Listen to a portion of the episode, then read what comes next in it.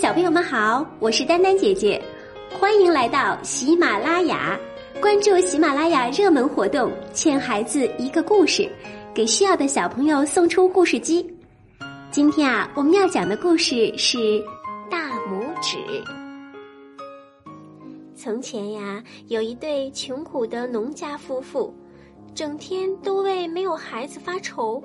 妻子说：“唉。”哪怕有一个拇指大的孩子也好啊！不久，妻子真的生下了一个拇指大的儿子，他们给他取名叫大拇指。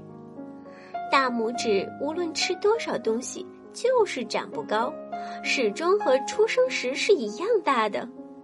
但是他的眼睛里却透着灵气，他很聪明，做事总是有条不紊。爸爸妈妈都非常喜欢他。一天，农夫去树林里砍柴，大拇指决定自己赶着马车去接爸爸。他坐在马耳朵里吆喝着，向树林方向驶去。有两个路人感到很奇怪。一个说：“竟有这种怪事，马车自己走，能听见车夫吆喝，却看不到人。”另一个说：“是有点奇怪，我们跟着马车走，看他到底去哪儿。”于是他们跟着马车往前走。当他们看到农夫把大拇指从马耳朵里取出来的时候，惊奇不已。他们想，要是把大拇指带到城里去展览，那一定能赚大钱的。于是他们跟农夫商量要买下大拇指，农夫当然不会同意。大拇指爬上农夫的肩头，悄悄地对着他的耳朵说：“爸爸，把钱收下，您放心，我很快就会回来的。”于是农夫收下了一大袋金子，把大拇指卖给了这两个陌生人。大拇指站在其中一个人的帽子上。就这样被带走了。黄昏的时候啊，大拇指说：“我困了，让我下来吧。”于是他被放在路边田地里的土地上。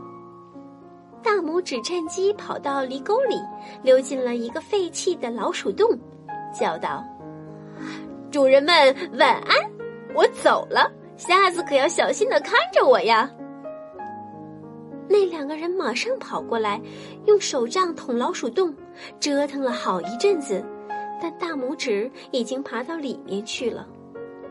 不久天完全黑了，他们只得空着两手，垂头丧气的走了。大拇指知道他们已经走了，就从洞里爬了出来。天哪，已经很黑了，他真是有点害怕，心想。在这里走路太危险了，一不小心从这些大土块上掉下去，我的脖子是不是会摔断啊？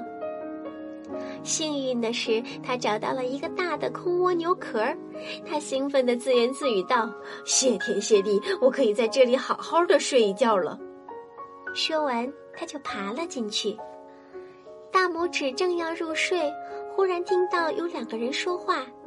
他们在商量着怎么去偷财主家的金子和银子。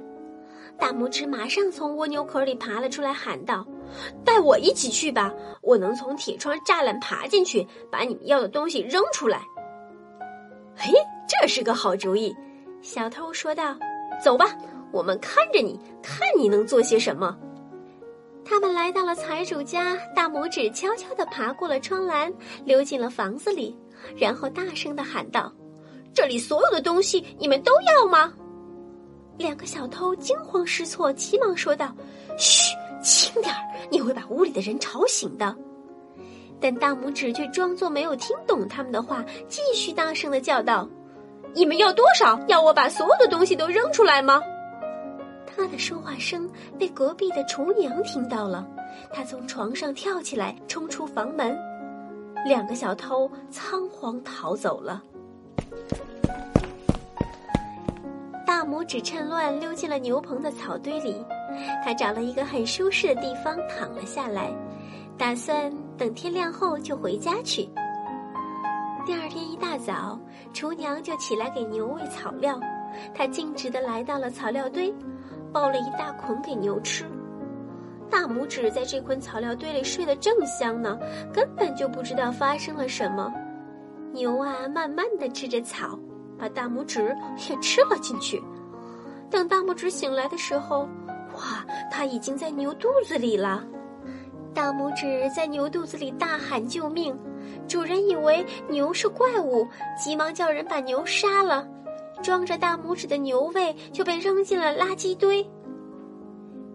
外面没有动静了，大拇指才开始往外爬。他刚刚伸出头来，新的灾难又来了。原来呀，一只饿狼跑了过来，一口就将整个牛胃吞到了肚子里去。但是大拇指并没有灰心丧气，他告诉狼怎样进入自己家的储藏室，说那里有很多好吃的东西。天黑的时候，饥饿的狼钻进了农夫的家。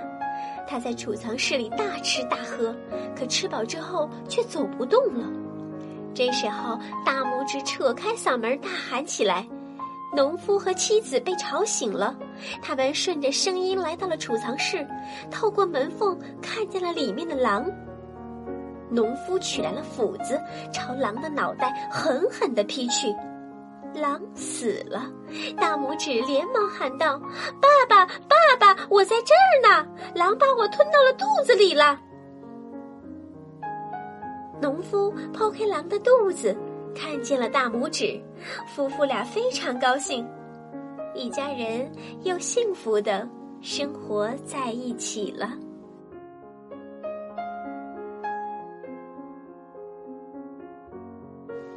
小朋友，这个故事讲完了。也许你会想，如果谁长得像大拇指那么大，那该多可怜啊！